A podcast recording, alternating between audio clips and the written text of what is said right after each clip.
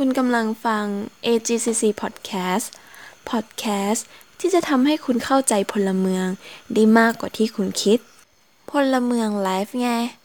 คุยข่าวในสไตล์พลเมือง สวัสดีค่ะ ยินดีต้อนรับทุกคนนะคะ เข้าสู่รายการพลเมืองไลฟ์ไง รายการข่าวสไตล์พลเมืองนะคะ ส่งตรงจากชมรมพลเมืองโลกแล้วก็พลเมืองอาเซียนค่ะ ติดตามรายการพลเมืองไลฟ์ไง สดได้ทาง Facebook Page พลเมืองโลก และพลเมืองอาเซียน หรือรับฟังย้อนหลังได้ที่ Spotify Apple Podcast และ Google Podcast AGCC Podcast ให้คุณเข้าใจพลเมืองด้มากกว่าที่คุณคิด ในวันนี้นะคะเราก็กลับมาเจอท่านผู้ชมนะคะ อีกครั้งเป็น EP ที่ 7 แล้วโดย เป็น EP นะคะประจำเดือนมีนาคมของเรานั่นเอง คือเรียกได้ว่านะคะในช่วงเดือนที่ผ่านมาเนี่ยมีเหตุการณ์ต่างๆเนี่ยเกิดขึ้นหลากหลายประเด็นมากเลยนะคะไม่ว่าจะเป็นทั้งที่เกิดขึ้นในไทยหรือว่าต่างประเทศหรือแม้แต่ในแวดวงวงการภาพยนตร์นะคะ หรือว่าเรื่องทั่วไปบัตเตเล็ดนะคะ วันนี้นะคะรายการข่าวของพวกเราก็จะมานำเสนอข่าวในประเด็นต่างๆนะคะ ให้ท่านผู้ชมท่านผู้ฟังนะคะ ได้รับชมรับฟังกันอีกครั้งเนาะ อะแต่ว่าก่อนที่เราจะไปดูว่าข่าวเรามีอะไรกันบ้าง เดี๋ยวเรามาแนะนำตัวกันก่อนดีกว่าละกัน สวัสดีค่ะ ดิฉันนางสาวพัสิกาสุภารานะคะ นิสิตชั้นปีที่ 3 คณะครุศาสตร์จุฬาลงกรณ์มหาวิทยาลัยค่ะ สวัสดีค่ะ ดิฉันนางสาวชนารีไตรจิตนิสิตชั้นปีที่สามคณะครุศาสตร์จุฬาลงกรณ์มหาวิทยาลัยค่ะ ครับ สวัสดีครับเอ่อนายชุพลพเนตรครับในสิตชั้นปีที่สามคณะครุศาสตร์ครับ ค่ะอ่า นางสาวนุจิราชนะชัยนะคะคณะครุศาสตร์ชั้นปีที่สามเหมือนกันค่ะ โอเคเลยค่ะ ก็เป็นพิธีกรนะคะ เจ้าประจำของเราเองนั่นเองเนาะโอเคค่ะ เดี๋ยววันนี้เราแบบไม่เป็นการเสียเวลาดีกว่านะคะ เดี๋ยวเรามาดูกันดีกว่าว่าข่าวที่เราเตรียมกันมาเนี่ยค่ะ ทั้ง 4 คนเนี่ยจะมีเรื่องราวประเด็นอะไรกันบ้างแล้ว ใช่ข่าวที่ทุกคนกำลังสนใจกำลังติดตามอยู่ในปัจจุบันนี้หรือเปล่านะคะอ่าเดี๋ยวเรามาดูกันเลยดีกว่าเนาะ เรียกได้ว่าสไลด์ของเราในวันนี้นะคะ มาเป็นแบบธีมดูหนาวๆนะคะ อาจจะต่างจากบรรยากาศอากาศในตอนนี้มาก ๆ เลยเชียวนะคะ โอเคค่ะ มาเริ่มกันที่ข่าวในประเทศกันก่อนนะคะสำหรับข่าวแรกนะคะ คดีแตงโมกับหลายข้อคาดเดาที่ยังไม่มีอะไรคลี่คลายค่ะ อ่าในช่วงที่ผ่านมานะคะ จนถึงณเวลานี้เหตุการณ์หรือว่าคดีที่ถูกพูดถึงหรือว่าได้รับความสนใจอย่างเป็นวงกว้างอะค่ะ ก็คงจะหนีไม่พ้นกับคดีการเสียชีวิตของคุณแตงโมนิดาพัชรวีรพงศ์นะคะ ซึ่งแน่นอนนะคะว่าก่อให้เกิดความตกใจแล้วก็ความเศร้าโศกแก่ใครหลาย ๆ คนค่ะ แต่ว่าทั้งนี้นะคะในช่วงหลาย ๆ วันที่ผ่านมาค่ะ นับตั้งแต่เหตุการณ์นี้เกิดขึ้น ก็เรียกได้ว่านะคะ คดีนี้ไม่เคยที่จะหายไปจากหน้าข่าวสาร แต่ว่ามีเรื่องราวอะค่ะที่ให้ถูกพูดถึงอยู่เสมอในหลากหลายประเด็นค่ะ โดยวันนี้นะคะข่าวของเราก็จะขอยกเอาในบางประเด็นนะคะมาพูดถึงกันค่ะ มาเริ่มกันที่ประเด็นแรกเลยนะคะ ก็คือเป็นเรื่องของคดีนี้ค่ะจะสะท้อนถึงระบบความยุติธรรม แล้วก็การทำงานของเจ้าหน้าที่ที่เกิดขึ้นในสังคมไทยค่ะ ด้วยความที่ว่ามันเป็นคดีที่มีชื่อเสียงใช่ไหมคะ จึงได้รับความสนใจจากประชาชนเป็นจำนวนมากทำให้เกิดคำถามนะคะต่อการทำงานของเจ้าหน้าที่นะคะ ที่มีทั้งความล่าช้าแล้วก็ในส่วนของการรวบรวมพยานหลักฐาน หรือว่าการเรียกพยานมาสอบปากคำค่ะก็เป็นไปอย่างล่าช้าด้วยเช่นกัน โดยมันก็จะเกิดคำถามนะคะ ที่ว่าทำไมตำรวจนะคะถึงไม่มีการเก็บหลักฐานตั้งแต่วันแรกที่เกิดเหตุ หรือคำถามที่ว่าทำไมถึงไม่มีการ ตรวจร่างกาย หรือว่าเก็บปัสสาวะของคนที่เกิดเหตุตั้งแต่ต้นนะคะ ซึ่งทางนี้นะคะเราก็จะพบเห็นบางเหตุการณ์นะคะ อย่างเช่น การตรวจสอบหลักฐานนะคะ อย่างใบพัดเรือที่ตำรวจค่ะก็ได้ทำให้หลักฐานนะคะจมลงในแม่น้ำเจ้าพระยาไปแล้วครั้งหนึ่ง ซึ่งก็ก่อให้เกิดกระแสวิพากษ์วิจารณ์นะคะ จากสังคม ถึงแม้ว่าจะมีการงมมันขึ้นมาได้ในภายหลังก็ตามะค่ะ โดยความล่าช้านะคะ ก็ยิ่งส่งผลต่อความเชื่อมั่นนะคะ ในกระบวนการยุติธรรมทำให้กระแสสังคมเนี่ยมันเกิดขึ้นไปต่างๆ นานา แล้วก็หลายคนเนี่ยก็มองว่าคดีนี้ดูจะมีหลายเงื่อนงำเหลือเกินตำรวจพยายามที่จะลัดทิ้ง หรือว่ามองข้ามหลักฐานสำคัญไปหรือเปล่า รวมถึงมีการคาดเดานะคะ ว่ามันเป็นมีคนเบื้องหลังคดีที่เป็นผู้ที่มีอำนาจมาแทรกแซงในคดีนี้หรือเปล่า ก็กลายเป็นนะคะ ประเด็นเนี้ยก็ จะนำไปสู่ประเด็นที่ 2 ที่เกิดขึ้นนะคะ ก็คือเรื่องของการเกิดขึ้นของนักสืบไซเบอร์ค่ะ โดยทางนี้นะคะมันมันมีข้อดีในเรื่องของมันจะทำให้เกิดแรงกดดันใช่ไหมคะต่อการทำงานของเจ้าหน้าที่ในการที่จะหาหลักฐานหรือว่าเปิดเผยเหตุการณ์ที่เกิดขึ้นในคดีนี้ใช่ไหมคะโดยเหล่านักสืบไซเบอร์นะคะก็จะช่วยกันตามหาหลักฐาน แล้วก็คาดเดาเหตุการณ์ที่มันเกิดขึ้นไปในหลาย ๆ ทางค่ะ ซึ่งแน่นอนมันจะนำไปสู่ในเรื่องของการสรุปเหตุการณ์ หรือว่าการตัดสินผู้กระทำความผิด แล้วท้ายที่สุดมันก็เกิดเป็นสารเตี้ยในสังคมนั่นเองค่ะ ซึ่งมันก็เป็นสิ่งนะคะที่สังคมอย่างเราเราที่อยู่ในสังคมอย่างเงี้ยค่ะก็ควรที่จะตระหนักให้ได้ว่าการกระทำเนี้ยค่ะ มันอาจจะส่งผลกระทบต่อใครได้บ้าง โดยทั้งนี้นะคะ หลายๆ อย่างที่มันยังไม่ชัดเจนนะคะหน่วยงานที่เป็นผู้สืบหาความจริงอย่างตำรวจนะคะก็ควรที่จะเร่งทำงานด้วยความรวดเร็วแล้วก็รัดกุม สร้างความเชื่อมั่นให้กับประชาชนนะคะ ว่าคดีนี้จะ เป็นไปตามพยานหลักฐานที่เกิดขึ้น แล้วก็สร้างมาตรฐานในการทำงานของกระบวนการยุติธรรมไทยให้มันชัดเจนยิ่งขึ้นค่ะ คดีนี้นะคะจึงถือได้ว่าเป็นเหตุการณ์นะคะที่เกิดขึ้นกับบุคคลที่มีชื่อเสียงในสังคม มันก็เลยทำให้เกิดข้อเรียกร้อง แล้วก็เป็นจุดสนใจในสังคมเป็นวงกว้างค่ะ โดยอาจจะเป็นเหตุการณ์นะคะที่พิสูจน์ได้ว่าความยุติธรรมในสังคมไทยนะคะ จะมีความน่าเชื่อถือมากน้อยเพียงใด และ ประชาชนนะคะเมื่อเกิดปัญหาขึ้นแล้วค่ะ จะต้องไปพึ่งพากันเองตามโซเชียลมีเดียหรือเปล่าอย่างการติดแฮชแท็กแตงโมต้องไม่ตายฟรี หรือคนอย่างเรานะคะที่เกิดปัญหาขึ้นจะต้องไปพึ่งพาสื่อรายการข่าวอย่างโหนกระแส ในการทำหน้าที่เรียกหาความยุติธรรมนะคะ แทนที่จะไปพึ่งพากระบวนการยุติธรรมไทยอย่างที่ควรจะเป็น มันก็เลยเป็นสิ่งที่จะต้องจับตาดูกันต่อไปค่ะ เดี๋ยวเราไปต่อกันที่ข่าวต่อไปเลยแล้วกันนะคะ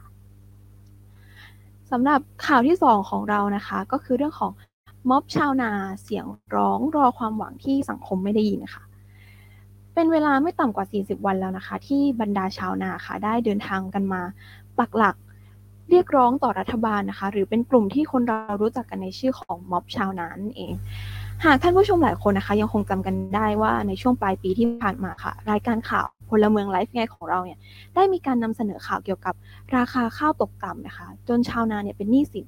แล้วก็มีวาทกรรมที่ว่าข้าวสาร 1 กิโลกรัมเนี่ยยังราคาถูกกว่ามาม่าหนึ่งซองนั่นเองค่ะ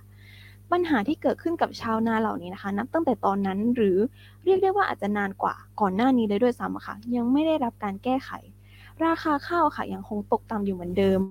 ผลผลิตเองก็ไม่ได้เพียงพอกับต้นทุนที่มี แล้วก็เพิ่มพูนจนเป็นหนี้สินท่วมหัวอย่างหลีกเลี่ยงไม่ได้ค่ะ รือหากพูดได้ว่ายิ่งทำนายิ่งจนลงเนี่ยก็คงจะไม่ได้ผิดนักค่ะ เราเองนะคะท่องกันมาตั้งแต่เด็กใช่ไหมคะว่า ชาวนาค่ะ คือสันหลังของชาติ แต่สันหลังของชาติเหล่านี้ค่ะกลับไม่ได้รับความใส่ใจหรือว่าถูกพูดถึงในปัญหาของพวกเขาสักเท่าไหร่ค่ะ เราชาวนาวัย 60 จนถึง 80 ปีค่ะ ต้องกำเงินเพียงแค่ไม่กี่ร้อยนะคะ เดินทางเข้ามาในกรุงเทพเพื่อที่จะให้ผู้มีอำนาจทั้งหลายค่ะ ได้รับฟังแล้วก็ช่วยเหลือเยียวยาพวกเขาดังที่ว่าเขาได้พูดได้สัญญาบอกเอาไว้ การออกมาเรียกร้องนะคะ ที่กินเวลาเดินนานเนี่ยค่ะจะทำให้ชาวนาหลาย ๆ คนนะคะ ถึงกับใส่หัวแล้วก็พูดออกมาว่าไม่รู้ว่าเขาอะค่ะ จะจากไปเสียก่อนที่จะเห็นรัฐบาลรับเรื่องนี้หรือเปล่า แต่ทั้งนี้นะคะ พวกเขาก็จะยังคงยืนหยัดสู้ต่อไปนั่นเองค่ะ โดยข้อเรียกร้องที่เกิดขึ้นในม็อบชาวนานี่ยนะคะ จะประกอบด้วย 3 ข้อนะคะ ข้อแรกเลยนะคะก็คือขอให้สถาบันการเงินเจ้าหนี้นะคะ ชะลอการฟ้องบังคับคดียึดทรัพย์ ขายทอดตลาด ทรัพย์สินของสมาชิกค่ะ ในขณะที่ข้อที่2นะคะขอให้มีการลดหนี้ปลดหนี้ให้กับเกษตรกรที่เป็นสมาชิกกองทุน ฟื้นฟูและพัฒนาเกษตรกรนะคะ กรณีที่เกษตรกรเหล่านั้นนะคะพิการทุพพลภาพชราภาพ หรือว่าเจ็บป่วยด้วยโรคค่ะ ให้เหลือหนี้ไม่เกิน 25%ตามพระราชบัญญัติกองทุนฟื้นฟูและพัฒนาเกษตรกรค่ะ ซึ่งจะเป็นมาตรการหนึ่งที่จะช่วยเหลือเหล่าสมาชิกที่เป็นเกษตรกรนะคะ แล้วก็ข้อที่3นะคะก็คือขอให้มีการตรวจสอบปัญหาทุจริตคอร์รัปชันนะคะ พร้อมกับมีการปฏิรูปการบริหารงานของสำนักกองทุนฟื้นฟูและพัฒนาเกษตรกรค่ะ ที่จะเรียกร้องนะคะให้มีการขึ้นราคาของพืชผลการเกษตรนะคะ ที่ปัจจุบันนี้เรียกได้ว่ามีราคาต่ำลง ซึ่งมันส่วนทางกับราคาปุ๋ย หรือน้ำมันที่มันแพงขึ้นเรื่อยๆ นั่นเองค่ะ ข้อเรียกร้องเหล่านี้นะคะ เป็นสิ่งหนึ่งที่สังคมค่ะควรที่จะให้ความสนใจนะคะ แล้วก็เรียกร้องให้รัฐบาลเร่งแก้ปัญหาที่คาราคาซังนี้นะคะ อย่างตรงจุดโดยไม่ใช่มองเพียงแค่ว่าคนเราเนี่ยค่ะไม่ประหยัดหรือเปล่า ใช้จ่ายเกินตัวหรือเปล่า เป็นคนที่ไม่วางแผนการเงินขี้เกียจหรือเปล่า แต่เราควรมองนะคะ ว่าผลตอบแทนที่ชาวนาเราเนี่ยค่ะได้รับเขามีความเหมาะสมแล้วจริง ๆ หรือไม่เขาเพียงพอหรือไม่กับค่าใช้จ่าย ค่าปุ๋ยที่ชาวนาเหล่านี้ค่ะ ต้องแบกรับ รัฐมีมาตรการอะไรที่จะมาช่วยเหลือชาวนาเวลาที่เขาประสบ ภัยทางธรรมชาติ หรือว่าขาดทุน เขามีมาตรการอะไรมาช่วยเหลือเหล่านี้บ้าง ซึ่งแน่นอนนะคะว่าคงไม่มีชาวนาคนไหนอยากจะเป็นหนี้จนต้องถูกยึดที่นาทำกินไปแน่นอนใช่ไหมคะ โดยทั้งนี้นะคะในภายหลังนะคะ เราก็จะเห็นความช่วยเหลือจากกลุ่มคนต่างๆนะคะ ที่เข้าไปมอบอาหารหรือว่าเครื่องใช้ต่างๆ ให้กับม็อบชาวนานะคะ แล้วก็เป็นส่วนหนึ่งนะคะที่ทำให้ม็อบชาวนาเนี่ยได้รับความสนใจมากยิ่งขึ้น โดยเรานะคะก็คงพูดได้ว่ากระแสสังคม สื่อมวลชนเนี่ยมีผลสำคัญในการฉายภาพที่เกิดขึ้นในม็อบนั่นเองค่ะ ความทุกข์ยากนะคะ ที่ชาวนาต้องพบเจอเรานะคะ ก็จะมีส่วนในการที่จะช่วยส่งเสียงชาวนาเหล่านี้ค่ะ ให้ได้มากยิ่งขึ้น ตลอดจนเรียกร้องให้รัฐบาลนะคะ ร่วมกันเร่งดำเนินการช่วยเหลือแก้ไข เหมือนกับที่ชาวนาคนหนึ่งนะคะ ได้กล่าวไว้ว่าถ้าหากชาวนาที่ถือว่าเป็นชนชั้นรากหญ้านะคะยังแย่แล้ว ประเทศนี้นะคะจะดีขึ้นได้อย่างไร ปัญหาที่เกิดขึ้นนี้นะคะ จึงไม่ใช่เป็นเพียงของกลุ่มคนใดกลุ่มหนึ่งนะคะ แต่ว่ามันเกี่ยวข้องกับเราทุกคนแล้ว เราเองก็ไม่ควรที่จะมองข้ามไปนั่นเองค่ะโอเคค่ะต่อไปจะมาสู่กันที่ข่าวที่ 3 นะคะ ข้อเรียกร้องผ้าอนามัยฟรีนะคะ สวัสดิการเพื่อสิทธิสตรี และความเท่าเทียมทางเพศของประชาชนค่ะสำหรับการเรียกร้องเรื่องของผ้าอนามัยฟรีนะคะ เป็นอีกหนึ่งความเคลื่อนไหวที่ มีขึ้นอย่างต่อเนื่องนะคะ โดยเป็นการเรียกร้องถึงสิทธิขั้นพื้นฐานสำหรับผู้หญิงที่ควรจะได้รับค่ะ การมีประจำเดือนนะคะ ถือเป็นสิ่งที่ผู้หญิงทุกคนนะคะ จะต้องประสบพบเจอกันในทุกๆเดือนเนาะ โดยทั้งค่าใช้จ่ายของผ้าอนามัยที่มันเป็นรายจ่ายจำเป็นที่ผู้หญิงอย่างเรานะคะ ไม่สามารถที่จะหลีกเลี่ยงได้ เป็นรายจ่ายที่ผู้หญิงนะคะ จะต้องแบกรับเอาไว้จนก่อให้เกิดข้อเรียกร้องในหลาย ๆ ด้านนะคะ ไม่ว่าจะเป็นการยกเลิกการเก็บผ้าอนามัยหรือมีการ จัดให้ผ้าอนามัยนะคะ เป็นสวัสดิการของรัฐที่ผู้หญิงทุกคนนะคะ สามารถเข้าถึงได้ฟรี โดยทั้งนี้นะคะในหลายหลายประเทศนะคะ ก็มีการเก็บภาษีผ้าอนามัยนะคะในอัตราที่ต่างกันออกไป โดยตามรายงานของ Rocket Media Lab นะคะ ได้ระบุผลงานการสำรวจนะคะว่า ประเทศที่มีการเก็บภาษีผ้าอนามัยนะคะ ในอัตราที่เท่ากับภาษีมูลค่าเพิ่มของสินค้าอุปโภคบริโภคทั่วไปนะคะก็จะปรากฏให้เห็นในประเทศอย่างฟินแลนด์ ตุรกีจีนอาร์เจนตินาหรือแม้แต่ไทยเรานะคะ ที่เก็บในอัตรา 7%นั่นเองค่ะ ในขณะที่บางประเทศนะคะ จะมีการเก็บภาษีอัตราของผ้าอนามัยค่ะในอัตราที่ต่ำกว่าภาษีมูลค่าเพิ่มของสินค้าอุปโภคบริโภคทั่วไปนะคะ อย่างเช่นในเบลเยียมค่ะ ก็จะเก็บภาษีผ้าอนามัยอยู่ที่ 6%ในขณะที่ภาษีอุปโภคบริโภคอะค่ะจะอยู่ที่ 21%หรือในประเทศเวียดนามนะคะ เพื่อนบ้านเรานะคะ ก็เก็บ ภาษีจากผ้าอนามัยในอัตรา 5%จากอัตราภาษีสินค้า อุปโภคบริโภคทั่วไปอยู่ที่ 10%ค่ะ หรือในบางประเทศนะคะก็จะมีการจัดให้ภาษีจัดให้ผ้าอนามัยนะคะ เป็นสินค้าหมวดหมู่ที่จำเป็นพื้นฐานนะคะ แล้วก็มีการยกเว้นภาษีอย่างเช่น ในเคนยา ในรวันดา อินเดีย มาเลเซีย ออสเตรเลีย หรือแคนาดา เป็นต้นนะคะซึ่งแน่นอนนะคะว่า การที่มีมาตรการเรื่องของการยกเลิก หรือการลดการเก็บ ภาษีผ้าอนามัยค่ะ จะเป็นอีกทางหนึ่งที่จะช่วยในการออกมาเรียกร้อง แล้วก็แบ่งเบาภาระค่าใช้จ่ายของผู้หญิงได้ใช่ไหมคะเพราะว่าอย่าง Huffington Post นะคะ ก็รายงานนะคะว่าชีวิตหนึ่งของผู้หญิงคนเราอะค่ะ ที่มีรอบประจำเดือนอยู่ที่ประมาณ 358 รอบเนี่ยจะใช้ผ้าอนามัยอยู่ที่ 9,120 ชิ้น คิดเป็นเงินอยู่ที่ 1,173 ดอลลาร์สหรัฐหรือประมาณ 58,270 บาทเป็นอย่างต่ำค่ะ ภาระค่าใช้จ่ายเหล่านี้ค่ะ หลายคนอาจจะมองว่ามันเป็นเรื่องเล็กน้อย แล้วก็ อาจจะไม่ได้มีความสำคัญอะไรมากค่ะ แต่ว่าถ้ามาเทียบกับค่าครองชีพหรือรายได้ที่เราได้รับในแต่ละวันแล้วค่ะ มาตรการเพียงแค่ลดอัตราภาษีอะค่ะ อาจจะไม่ใช่มาตรการที่จะทำให้ผู้หญิงทุกคนสามารถที่จะเข้าถึงผ้าอนามัยได้อย่างแท้จริงอะค่ะ อย่างเช่น ผู้ที่มีความเปราะบางอย่าง ผู้ที่มีรายได้ต่ำผู้ที่ยากจนแรงงานต่างด้าวหรือว่าคนไร้บ้านเป็นต้นอย่างเงี้ยค่ะ เรานะคะจึงจะพบเห็น แคมเปญนะคะที่มีการออกมาเรียกร้องสวัสดิการของผ้าอนามัยฟรีนะคะ ซึ่งมันก็มีการนำร่องในส่วนต่างๆ อย่างเช่น สวัสดิการผ้าอนามัยฟรีสำหรับผู้หญิงของมหาวิทยาลัยเชียงใหม่ หรือว่าสวัสดิการผ้าอนามัยฉุกเฉิน เพื่อความเท่าเทียมทางเพศ ใน 3 จังหวัดชายแดนใต้ที่มหาวิทยาลัยสงขลานครินทร์วิทยาเขตปัตตานีเป็นต้นค่ะโอเคค่ะ อ่าเดี๋ยวเราไปดูที่สไลด์หลังๆ แล้วกันเนาะค่ะ ในวันที่ 8 มีนาคมที่ผ่านมาค่ะ ซึ่งถือเป็นวันสตรีสากลนะคะ หลายๆ ภาคส่วนเนี่ยก็ออกมาพูดถึงสิทธิสตรีนะคะ แล้วก็เรียกร้องความเสมอภาคความเท่าเทียมทางเพศในหลาย ๆ ประการด้วยกันนะคะ หนึ่งในนั้นนะคะก็จะเป็นเรื่องของนิทรรศการกีเสื้อผ้าอนามัยฟรีทั่วหน้านะคะ ที่มีการจัดขึ้นโดยพรรคเพื่อไทยค่ะ แล้วก็เป็นอีกหนึ่งความเคลื่อนไหวนะคะ ที่สัง ที่มันเกิดขึ้นในสังคมนะคะที่เรียนเกี่ยวกับสวัสดิการผ้าอนามัยด้วยเช่นกัน โดยทั้งนี้นะคะ ถ้าเกิดว่าใครมีความสนใจนะคะ ในเรื่องของที่มาแล้วก็ความสำคัญของวันสตรีสากลนะคะ ก็สามารถที่จะไปหาอ่านเพิ่มเติมนะคะ ได้จากบทความบนเพจชมรมพลเมืองโลกและพลเมืองอาเซียนของเรานะคะ ก็แอบขายของนิดนึงนั่นเองค่ะ โอเคค่ะ ก็จบลงไปแล้วนะคะ กับข่าวที่เกิดขึ้นในประเทศไทยค่ะขอบคุณมิวสำหรับข่าวในประเทศมากมากเลยนะคะ ก็ เห็นได้ชัดเลยว่าข่าวในประเทศเนี่ยก็เป็นข่าวที่อืมมีมีคนจับตามองค่อนข้างเยอะทั้งในประเทศแล้วก็ต่างประเทศอย่างข่าวแตงโมเนี่ยก็มีการแบบกระจายออกไปถึงเมืองจีนหรือว่าต่างประเทศอื่น ๆ ด้วยเนาะก็เป็นข่าวที่ดีมากๆค่ะ เราจะถัดไปเนี่ยจะไปต่อกันที่กับข่าวต่างประเทศกันเลยเนาะเพราะว่าเราจะเร่งสปีดกันในวันนี้ค่ะ ก็มาที่ข่าวแรกคืออัปเดตสถานการณ์ยูเครนแล้วก็รัสเซียอย่างที่เราทราบกันดีว่า ในเดือนที่แล้วเนี่ยเราก็ได้มีการเล่าข่าวนี้ไปบ้างแล้วบางส่วน ซึ่ง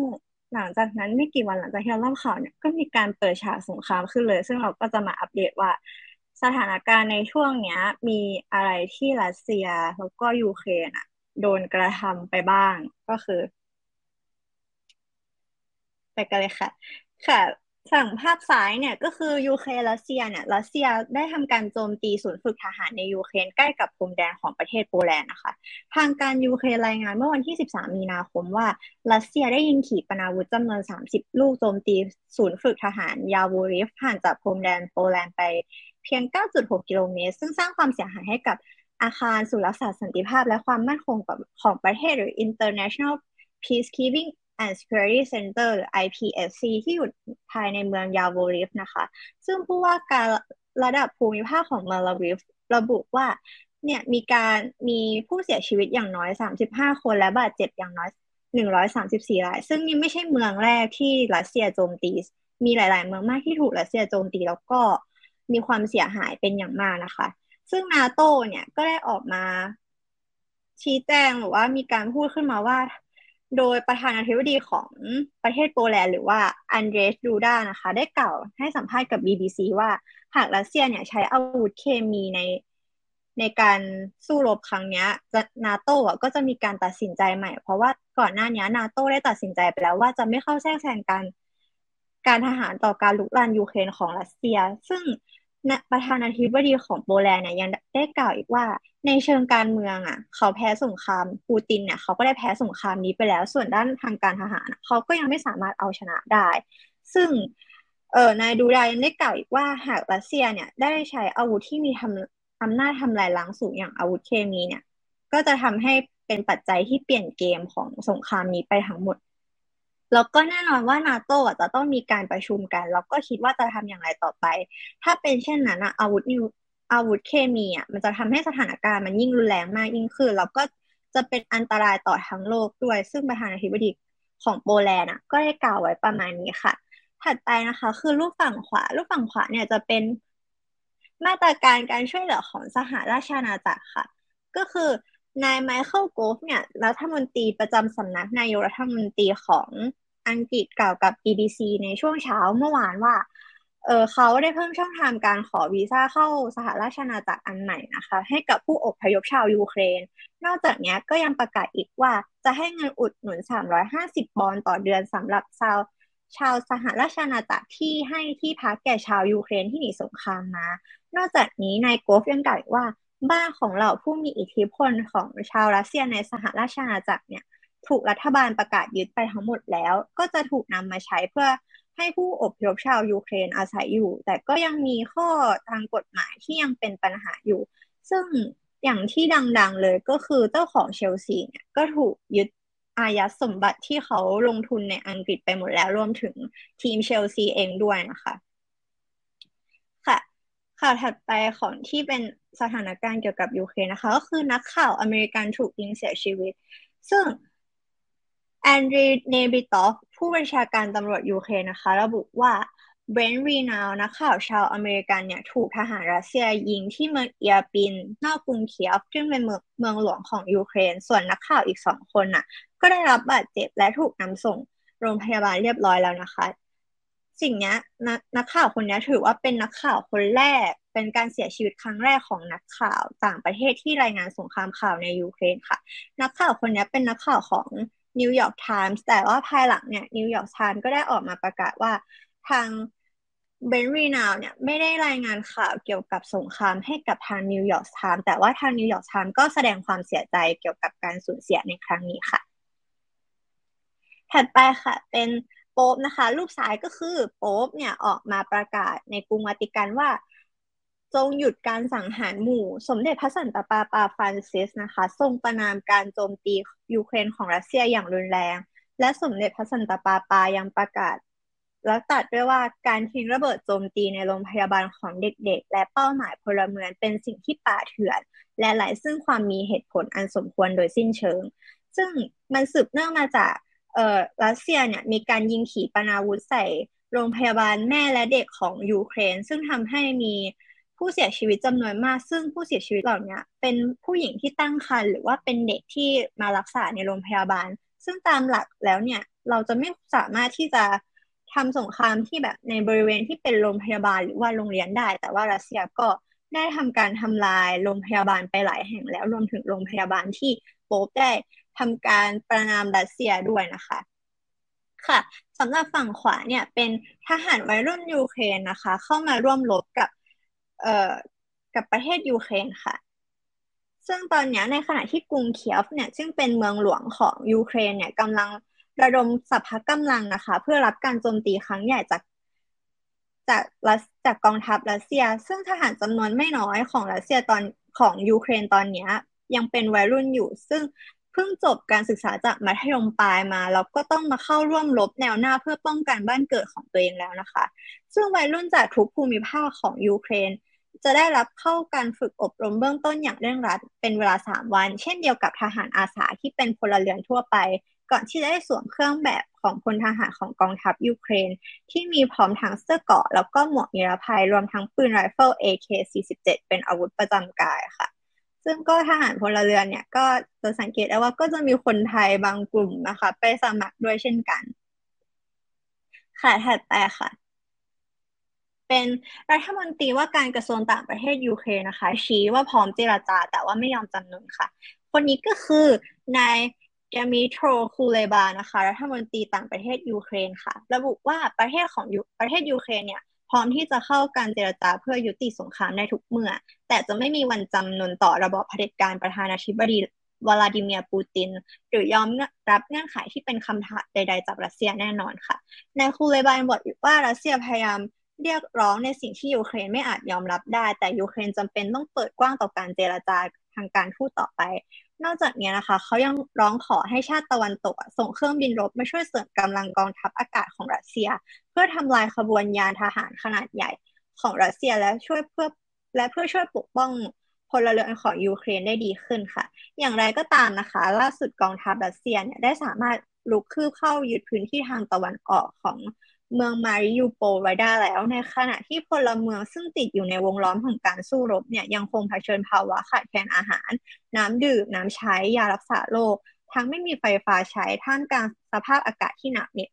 โดยยังไม่มีการส่งความช่วยเหลือทางด้านมนุษยธรรมของฝ่ายใดเข้าถึงได้เลยนะคะส่วนเมืองวอลวอลโนวากาที่อยู่ใกล้ๆมาริ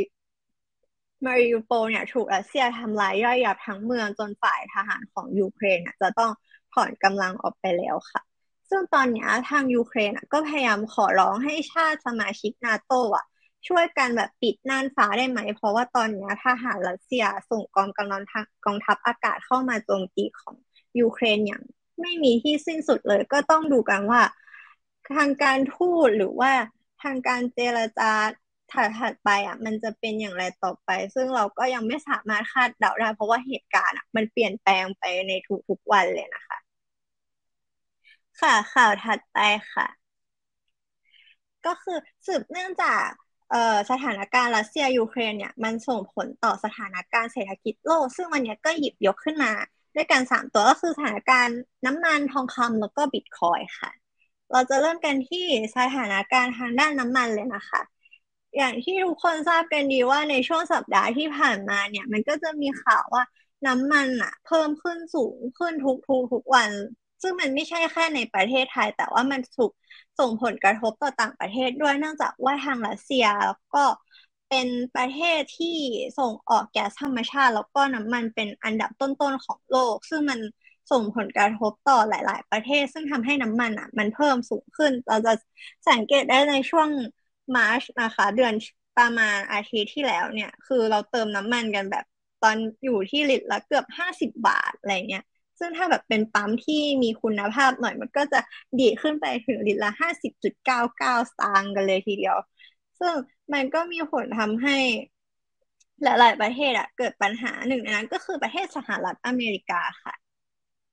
ซึ่งไบเดนโจไบเดนโจไบเดนเนี่ยก็มีการประกาศว่าห้ามนำเข้าน้ำมันรัสเซียแต่ว่าไบเดนน่ะก็พยายามที่จะแบบว่าติดต่อไปทางซาอุดิอาระเบีย แล้วก็สห อาหรับเอมิเรตนะคะ เพื่อเอ่อเพื่อติดต่อว่าจะช่วยแบบลดอัตรา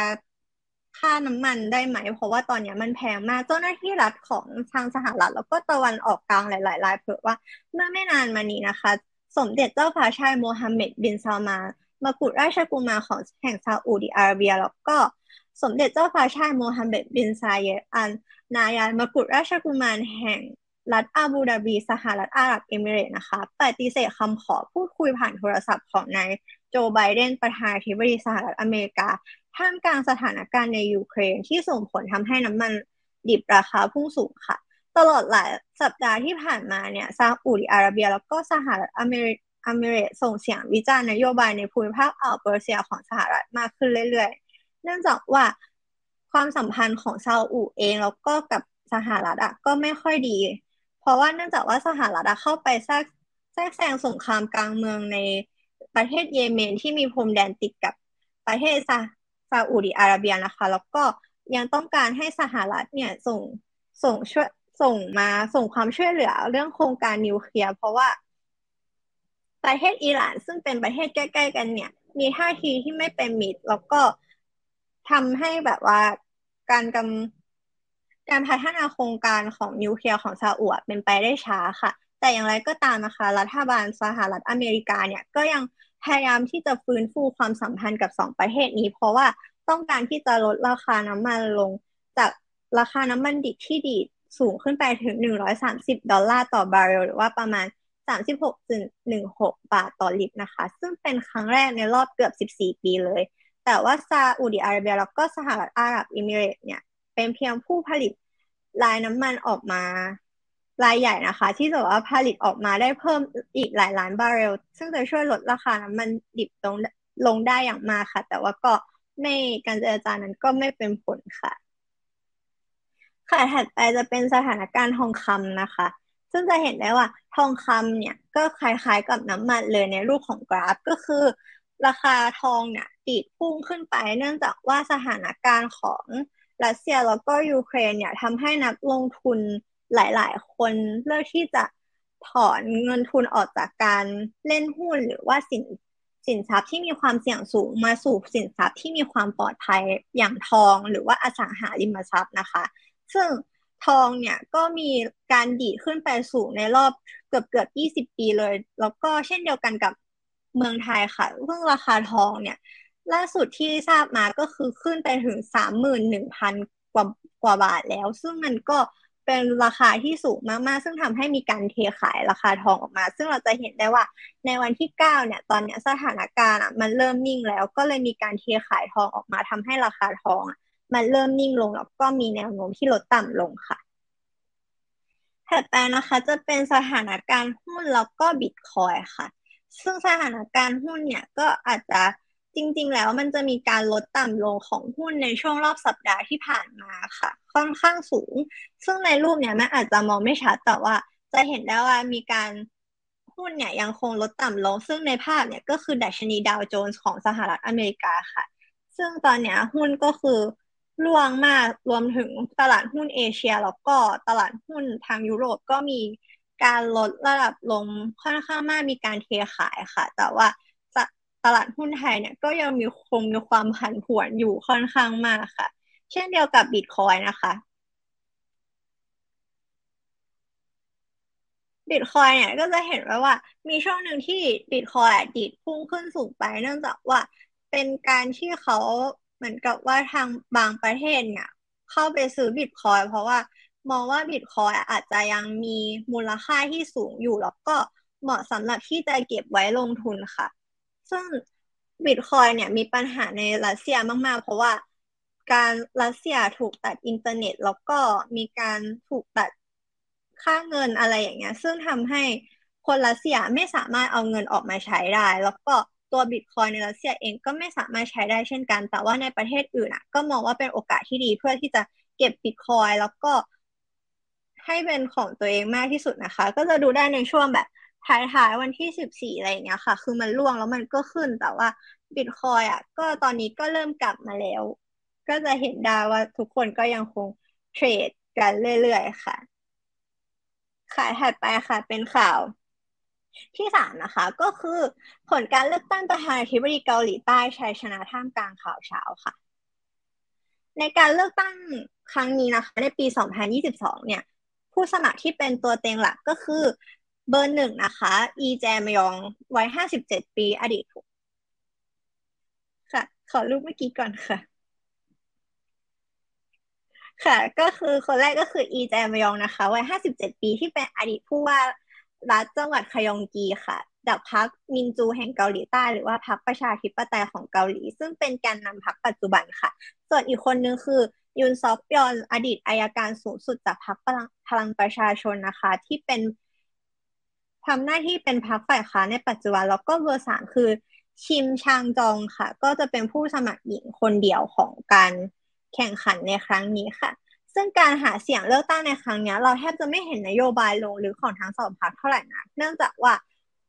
การเมืองอะพยายามสร้างกระแสข่าวเช้าให้กับคู่แข่งโดยพยายามเสนอว่าใครทำผิดอะไร ใครมีชนะติดหลังแบบไหนจนไปถึง การปราศัยบางครั้งของคนทั้งคู่เนี่ย ก็ทำให้ชวนขมวดคิ้วโดยไม่ต้องรอให้ใครปั่นข่าวจนเขาทั้งสองคนเนี่ย ถูกสังคมวิพากษ์วิจารณ์อย่างหนักหลายครั้งค่ะ เรามาเริ่มกันที่คนแรกเลยนะคะ ก็คืออีแจมยองค่ะ นโยบายของเขาเนี่ยเป็นนโยบายเกี่ยวกับโครงสร้างทางสังคม เขากล่าวว่าเขาจะจัดการกับอสังหาริมทรัพย์ปรับมาตรมาตรฐานใหม่เพื่อให้มีกฎระเบียบที่เข้มงวดมากขึ้น ตรวจสอบการทำธุรกรรมการเก็งกำไรจากอสังหา เน้นขยับเรื่องรายได้พื้นฐานต่อหัวให้สูงขึ้น เข้าการเข้าถึงแหล่งเงินทุน การโครงการการปรับชุมชน รวมถึงผลักดันเรื่องสินสินทรัพย์ดิจิทัล และการใช้พลังงานหมุนเวียน ส่วนประเด็นสังคมอื่น ๆ เนี่ยเขาค่อนค่อนข้างสนับสนุนแนวคิดสตรีนิยมหรือเฟมินิสต์และคาดหวังว่าแนวคิดเกี่ยวกับความเท่าเทียมทางเพศที่กลุ่มเฟมินิสต์พยายามขับเคลื่อน จะทำให้โลกและสังคมในเกาหลีนั้นดีขึ้นกว่าเดิมค่ะ แต่อย่างไรก็ตามเนี่ยอีแจมยองนะคะ เคยถูกวิพากษ์วิจารณ์อย่างหนักจากการกล่าวหาโวโลดิเมียร์ เซเลนสกี้หรือว่าประธานาธิบดียูเครนนะคะผู้เป็นผู้ยั่วยุทำให้รัสเซียเนี่ยโจมตียูเครน เพราะพยายามเข้าไปเป็นส่วนหนึ่งของนาโตความคิดของเขาเนี่ยถูกนำไปตั้งกระทู้ในโซเชียลมีเดีย ท่ามกลางเสียงด่าทอและความผิดหวังของประชาชน จนภายหลังเนี่ยเขาต้องออกมาขอโทษ แล้วก็หันมาประนามการลุกลามของรัสเซียค่ะ นอกจากนี้เนี่ยอีแจมายองอะยังมีข่าวเฉาที่ติดตัวมาโดยตลอดตั้งแต่เป็นนายกเทศมนตรีจังหวัดซองนามก่อนย้ายไปเป็นผู้ราชการจังหวัดคยองกี เขาเคยมีปัญหาเรื่องการเกี่ยวพันกับโครงการพัฒนาที่ดินและ สร้างอพาร์ตเมนต์ในซองนำเมื่อปี 2015 ขณะที่การสอบสวนเรื่องดังกล่าวเนี่ยไม่คืบหน้าไปไหนเนื่องจากมีขัด การขัดขวางทำการคดี แล้วก็มีผู้เกี่ยวข้องหลายคนเนี่ยฆ่าตัวตายไปประเด็นดังกล่าวจึงยังไม่รับความกระจ่างจนถึงทุกวันนี้ รวมถึงตัวลูกชายของเขาเนี่ยก็มีประเด็นการเหยียดผู้หญิงเกิดขึ้นด้วยทำให้ชาวเน็ตเกาหลีเนี่ยตั้งข้อสงสัยกับอีแจมายองค่อนข้างเยอะค่ะ ถัดไปนะคะคือยุนซอกยอนค่ะ ยุนซอกยอลนะคะ ก็คือนโยบายหลักของเขากับพรรคพลังประชาชนเนี่ย คือการพยายามเอาใจคนรุ่นใหม่ค่ะ โดยเฉพาะเพศชายนะคะ ทั้งนโยบายเปิดปรับเพิ่มเงินเดือนการเกณฑ์ทหารเป็นสองล้านวอน มุ่งผลักดันทำให้โซลกลายเป็นศูนย์กลางของธุรกิจสตาร์ทอัพในแง่ของนโยบายทางเศรษฐกิจนะคะ เขามองว่าเอกชนเนี่ยถือเป็นส่วนสำคัญส่วนสำคัญที่จะขับเคลื่อนเศรษฐกิจ ของประเทศส่วนรัฐบาลเนี่ยจะเป็นผู้ที่คอยผลักดันสนับสนุนให้ความช่วยเหลือและประกาศว่า จะเพิ่มโทษคดีการล่วงละเมิดทางเพศรวมถึงเพิ่มโทษอัตราผู้ที่ต่อต่อผู้ที่กล่าวหาว่าคนอื่นกระทำการใด ๆ ที่ล่วงละเมิดทางเพศแบบไม่มีหลักฐานค่ะ แล้วก็ยุนซอกยอนนะคะ ได้โพสต์ Facebook ว่า ถ้าเขาชนะเลือกตั้งเนี่ยหนึ่งในงานที่เขาจะต้องทำให้สำเร็จโดยเร็วก็คือ การยุบกระทรวงความเท่าเทียมทางเพศและครอบครัว Ministry of Gender Equality of and Family นะคะ หรือชื่อเดิมที่เรียกกันว่ากระทรวงสตรีทิ้งทันที และแทนที่ด้วยกระทรวงใหม่ที่ไม่แบ่งแยกเรื่องเพศ เพราะหลายครั้งหลายหนเนี่ยกระทรวงความเท่าเทียมทางเพศและครอบครัวถูกวิจารณ์เรื่องการอคติในการจัดการคดีที่เกี่ยวข้องกับนักท่องเมืองชื่อดัง เช่น การนิ่งเฉยต่อคดีการล่วงละเมิดทางเพศทาง เลขานุกการของอดีตนายกรัฐมนตรีโซพัควอนซุน และอดีตนายกเทศมนตรีปูซาน โอกอดนค่ะ ค่ะถัดไปนะคะ ซึ่งการที่แบบนโยบายของคนทั้งคู่เนี่ย มันก็ทำให้โดดเด่นทั้งคู่ในประเด็นของทั้งด้านทางเพศกับเสียงของคนเกาหลีเนี่ยซึ่งมันแตกเป็นทั้งสองฝ่ายอย่างที่เราทราบกันดีว่าเกาหลีเนี่ยเป็นสังคมที่มีความเป็น ปิตาธิปไตยสูงมาก แล้วก็มีประเด็นทางด้านเฟมินิสต์เข้ามาเรื่อยๆ โดยเฉพาะเรื่อง anti fem นะคะ สถาบันวิจัยแกลลอปโคเรียสำรวจความคิดเห็นต่อประชาชน ต่อการเลือกตั้งประธานาธิบดีในปี 2022 เนี่ยในช่วงต้นกุมภาพันธ์ทั้งคู่อะตอนนั้นมีคะแนนนิยมเท่ากันก็คือที่ 35%ค่ะ และในวันที่ 25 กุมภาพันธ์ผลสำรวจชุดใหม่ระบุว่าอีแจมยองเนี่ยมีคะแนนนิยมเป็น 38%เเหนือกว่ายุนซอกยอนเพียง1%ซึ่งในช่วงนั้นนะยังมี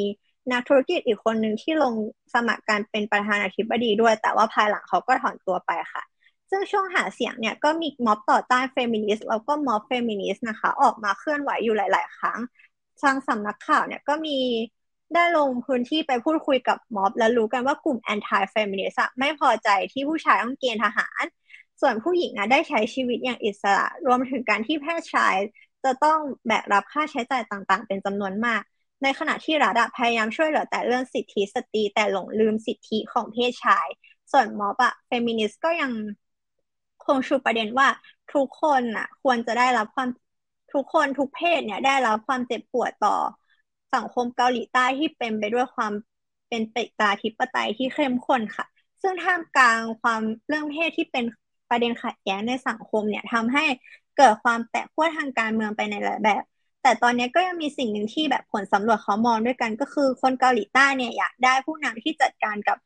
ความเหลื่อมล้ำที่มันฝังลึกแล้วก็ต้องการผู้นำที่ปราบปรามคอร์รัปชันเด็ดขาดและต้องการคนที่สามารถสมัครลอยล้าของการเมืองหลาย ๆ ขั้วได้ค่ะ แต่ท่ามกลางนโยบายแบบประชานิยม แล้วก็การสาดคนใส่กัน ผู้สมัครที่มาแรงทั้งสองพรรคเนี่ยก็ไม่ได้มีการกล่าวถึง วิธีการหรือนโยบายที่เกี่ยวข้องกับความเหลื่อมล้ำแล้วก็วิธีรับมือกับชนชั้นนำของประเทศอย่างกลุ่มแชโบค่ะ ซึ่ง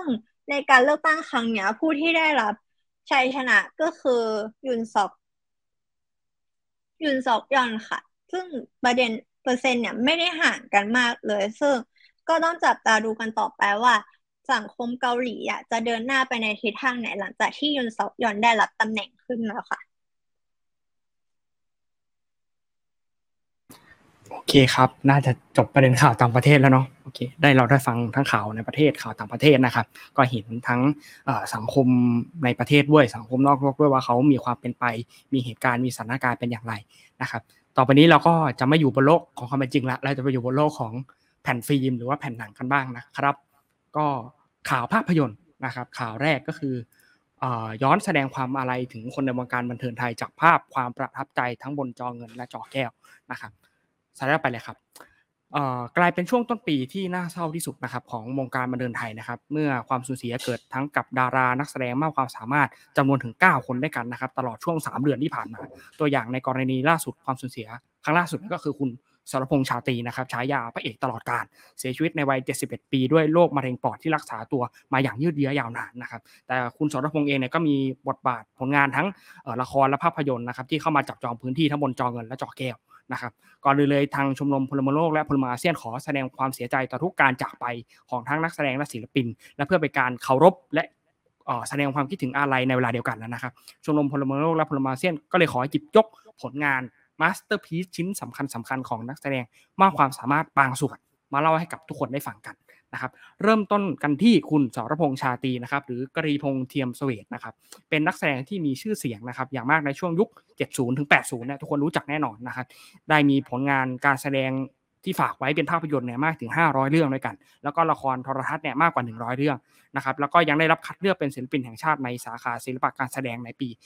2551 ด้วยนะครับโดยภาพยนตร์เรื่องแรกของเขาเนี่ยก็คือภาพยนตร์เรื่องมันมากับความมืดนะครับเป็นภาพยนตร์เรื่องแรกที่สรพงษ์ได้รับบทพระเอกเต็มตัว นะครับและเป็นภาพยนตร์เรื่องที่ 4 ที่สรพงษ์แสดงนะครับ โดยเป็นผลงานในการกำกับภาพยนตร์เรื่องแรกนะครับของท่านมุ้ยนะครับ หม่อมเจ้าชาตรีเฉลิมยุคนนะครับ จากนั้นสรพงษ์เนี่ยก็ได้รับบทบาทในภาพยนตร์ของหม่อมเจ้าชาตรีเนี่ยเรื่อยมานะครับ จนเรียกว่าเป็นพระเอกหรือว่านักแสดงคู่บุญกันไปเลยของของท่านมุ้ยนะครับต่อมาเนี่ยภาพยนตร์เรื่องเขาชื่อการนะครับ ซึ่งเป็นภาพยนตร์ ในการกำกับเรื่องที่ 2 ของหม่อมเจ้าชาตรีเฉลิมยุคนนะครับที่ถ่ายด้วยฟิล์ม 35มิลลิเมตรเนี่ยนะครับแล้วก็ภาคเสียงในฟิล์มเนี่ยนะครับนำแสดงโดยสรพงษ์ชาตรีเช่นเดิมนะครับโดยเป็นภาพยนตร์รุ่นแรกนะครับของวงการภาพยนตร์ไทยที่กล่าวถึงปัญหานะครับสังคมมีการสะท้อนเสียดสีนะครับซึ่งถือเป็นจุดเปลี่ยนแปลงของภาพยนตร์ไทยนะครับกล่าวคือมีการวิพากษ์เกี่ยวกับประเด็นปัญหาความหลากหลายนะครับในสังคมไทยอาทิเช่น ปัญหาเรื่องของความยากจนนะครับปัญหาเรื่องของผู้มีอิทธิพล รวมไปถึงปัญหาคอร์รัปชันนะครับ ซึ่งสรพงษ์เนี่ยก็รับบทเป็นกานต์นะครับหมอหนุ่มที่มีอุดมการณ์สูงนะครับที่ต่อสู้เพื่อความถูกต้อง แล้วก็ยอมอุทิศตัวเองไปทำงานรักษาคนไข้ในชนบทนะครับจนเกิดเป็นความขัดแย้งกับข้าราชการท้องถิ่น และสุดท้ายเนี่ยมันลงเอยด้วยการ spoil นิดนึงนะครับลงเอยลงเอยลงเอยด้วยการเสียชีวิตนะครับของคุณหมอกานต์นะครับซึ่งในตอนแรกเนี่ยภาพยนตร์เรื่องนี้มีปัญหาเรื่องของการถูกเซ็นเซอร์นะครับเนื่องจากเป็นภาพยนตร์ที่ พูดถึงระบอบช่อราชบางหลวงโดยตรงนะครับซึ่งในสมัยนั้นเนี่ยเรียกได้ว่ายุคที่อำนาจนิยมกำลังครอบงำเนี่ยก็ไม่มีใครกล้าแตะต้องอย่างแน่นอนนะครับซึ่งต่อมาเนี่ยภาพยนตร์เรื่องนี้ได้รับการกระแสตอบรับเนี่ยอย่างแรงกล้านะครับสามารถทำรายได้หลายล้านบาทนะครับซึ่งหม่อมเจ้าชาตรีเฉลิมยุคนเนี่ยก็ได้รับรางวัลผู้กำกับการแสดงยอดเยี่ยม ขณะที่สรพงษ์ชาตรีได้เข้าติงได้เข้าชิงตุ๊กตาทองดารานะครับนำชายจากงานรางวัลตุ๊กตาทอง หรือรางวัลพระราชทาน พระสุรัสวดีครั้งที่ 9 ในปี 2517 ด้วยนะครับ ซึ่งภาพยนตร์อันยิ่งใหญ่เนี่ยที่เป็นอีกเรื่องหนึ่งที่เป็นการเปิดบทบาทใหม่ให้กับวิลสตรีคนสำคัญของชาติไทยอย่างพระสุริโยไทยเนี่ยนะครับหรือพระมเหสีของสมเด็จพระมหาจักรพรรดิเนี่ยนะครับก็ได้รับสารพงษ์ชาตีนะครับมารับบทเช่นเคยนะครับในบทของหมื่นราชเสน่หาหรือพระ เจ้าพระยาพักดีนุชิตนะครับ ซึ่งเป็นขุนนางชาวไทยที่ร่วมกันวางแผนก่อการโค่นอำนาจของขุนวรวงศาธิราชแล้วก็แม่อยู่หัวศรีสุดาจันทร์นะครับ แล้วก็กลับมาเป็นภาพยนตร์อิงประวัติศาสตร์อีกครั้งนะครับ จากกลับมารับบทภาพยนตร์อิงประวัติศาสตร์อีกครั้งจากภาพยนตร์ในจักรวาลเรียกว่าจักรวาลได้ไหมจักรวาลเนาะตำนานสมเด็จพระนเรศวรมหาราชนะครับในบทบาทของมหาเถรคันช่องนะครับ นอกจากนี้ผลงานการแสดงของสรพงษ์เนี่ยก็ยังมี อีกต่อหลายเรื่องนะครับ โดยเฉพาะการให้เสียงพากย์นะครับหนึ่งบทบาทที่เราจะจำกันได้ แล้วก็เป็นกระแสที่พูดถึงกันบนสื่อออนไลน์ในตอนนี้เลยนะครับ ก็คือเรื่องเรื่องของ Toy Story เนาะซึ่งได้รับเสียงพากย์เป็นคุณนายอำเภอวูดดี้นะครับคู่กับบัซไลท์เยียร์นะครับที่ให้เสียงพากย์โดยคุณสันติสุขพรหมศิรินะครับโอเคสไลด์ไปเลยครับ อีกหนึ่งนักแสดงที่แม้ว่าปัจจุบันเนี่ยเงื่อนงำอะไรต่างๆ มันอาจจะยังไม่ได้คลี่คลายมากนักนะฮะแต่พวกเราก็ยังจำเขานะครับในในหลายบทบาทเลยนะครับ ในฐานะของนักแสดงหญิงคนหนึ่งก็คือคุณแตงโมนิดา หรือภัทรธิดาพัชรวีระวงศ์นะครับซึ่งแม้ว่าผลงานการแสดงของคุณแตงโมส่วนใหญ่เนี่ยจะเป็นผลงานในฐานะของนักแสดงละครเนาะแต่ว่าภาพยนตร์จำนวนหนึ่งที่คุณแตงโมแสดงไว้เนี่ยก็ได้รับการจดจำนะครับ เช่นหน้ารักแท้วิญญาณความตายในปี 2548 ปาร์ต888 แรงทะลุนรก 2559 ตุ๊ตู่กู้ชาติในปี 2561 รวมไปถึงผลงานล่าสุดนะครับก่อนการเสียชีวิตของเขาก็คือเรื่องของหอแต๋วแตกแหกโควิด ปังปุริเย่ในปี 2564 นะครับสุดท้ายท้ายสุดนะครับพระเอกอีกหนึ่งท่านก็คือคุณเศรษฐาศิระฉายานะครับ ซึ่งเสียชีวิตด้วยโรคมะเร็งปอดนะครับในวัย 77 ปี ผลงานการแสดงภาพยนตร์เนี่ยก็มีมากกว่า 150 เรื่องตั้งแต่ปี 2513 จนถึงปี 2558 นะครับผลงานบางส่วนที่หยิบยกขึ้นมาให้พูดถึงกันนะครับ เช่นภาพยนตร์เรื่องเก๋าเก๋า The Impossible นะครับรวมไปถึงตำนานสมเด็จพระนเรศวรมหาราชในภาคที่ 3 และภาคที่ 4 ด้วยครับ โอเค หมดข่าวแรกแล้ว ข่าวต่อไปเลยครับ ข่าวต่อไปนะครับก็คือข่าวของเมื่อสื่อภาพยนตร์กลายมาเป็นปากเสียง เพื่อแสดงจุดยืนไม่เห็นด้วยในกรณีพิพาทรัสเซียยูเครนนะครับ การตัดสินใจของรัสเซียนะครับที่เริ่มเปิดฉากความขัดแย้งกับยูเครนนะครับสไลด์ต่อไปเลยครับกลายมาเป็นข้อพิพาทกันนะครับ ระหว่างกลายมาเป็นข้อพิพาทกันจนกลายมาเป็นชนวนเหตุสำคัญของการแสดงท่าทีของชาติต่างๆ ในสังคมโลกนะครับจะมีท่าทีเห็นด้วยบ้างไม่เห็นด้วยบ้างนะสนุนสนับสนุนหรือว่าอะไรก็ตามนะครับแต่โดยมากเนี่ยความคิดเห็นเรื่องของการใช้ความรุนแรงระหว่างรัฐเนี่ยเพียงเพื่อเหตุผลส่วนตัวของบุคคลคนหนึ่งเนี่ยมันอาจจะเป็นการแสดงออกท่าทีที่ ไม่เป็นมิตรเท่าไหร่นักนะครับ ดังนั้นคนส่วนใหญ่ก็ไม่ค่อยเห็นด้วยกับกรณีนี้ เช่นเดียวกันครับ เราจึงเห็นบทบาทการแสดงออกที่หลากหลายต่อท่าทีที่มีต่อรัสเซียในเชิงไม่เห็นด้วยนะครับ กระทั่งความรุนแรงถึงขั้นความบาดก็มีนะครับเพื่อให้เกิดความโดดเดี่ยวแตกแยกเสมือนว่าไม่มีใครเข้าใจเขานะครับทำนองนั้นนะครับ โดยนอกเหนือจากการแสดงออกระหว่างท่าทีระหว่างรัฐกับรัฐเนี่ยนะครับ ปัจจุบันสิ่งหนึ่งที่เข้ามามีบทบาทกับชีวิตของมนุษย์ทุกระดับ ก็คือเทคโนโลยีการสื่อสารแล้วก็การเข้าถึงทางออนไลน์นะครับ จึงไม่แปลกที่เจ้าของสื่อ หรือผู้ที่มีอำนาจควบคุมทางออนไลน์นะครับ จะแสดงออกความไม่เออแสดงออกถึงความไม่เห็นด้วยต่อกรณีนี้บ้างนะครับเริ่มแรกบริษัทวอลต์ดิสนีย์นะครับซึ่งเป็นสตูดิโอฮอลลีวูดรายแรกที่ประกาศระงับการนำภาพยนตร์ทุกเรื่องของดิสนีย์เข้าฉายนะครับในภาพยนตร์ของโรงภาพยนตร์ของรัสเซียนะครับตามด้วย Warner Brother นะครับ Sony Picture แล้วก็สมาคมภาพยนตร์แห่งสหรัฐรวมไปถึงล่าสุดนะครับเมื่อสามวันที่ผ่านมา Netflix ก็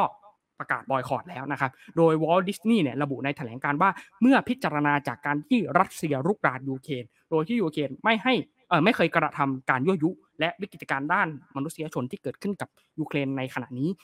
ดิสนีย์จึงได้ตัดสินใจระงับการนำภาพยนตร์ทั้งหมดเข้าฉายในโรงภาพยนตร์ของรัสเซีย รวมถึงภาพยนตร์เรื่องใหม่อย่างเออ Turning Red นะครับจากค่ายพิกซ่า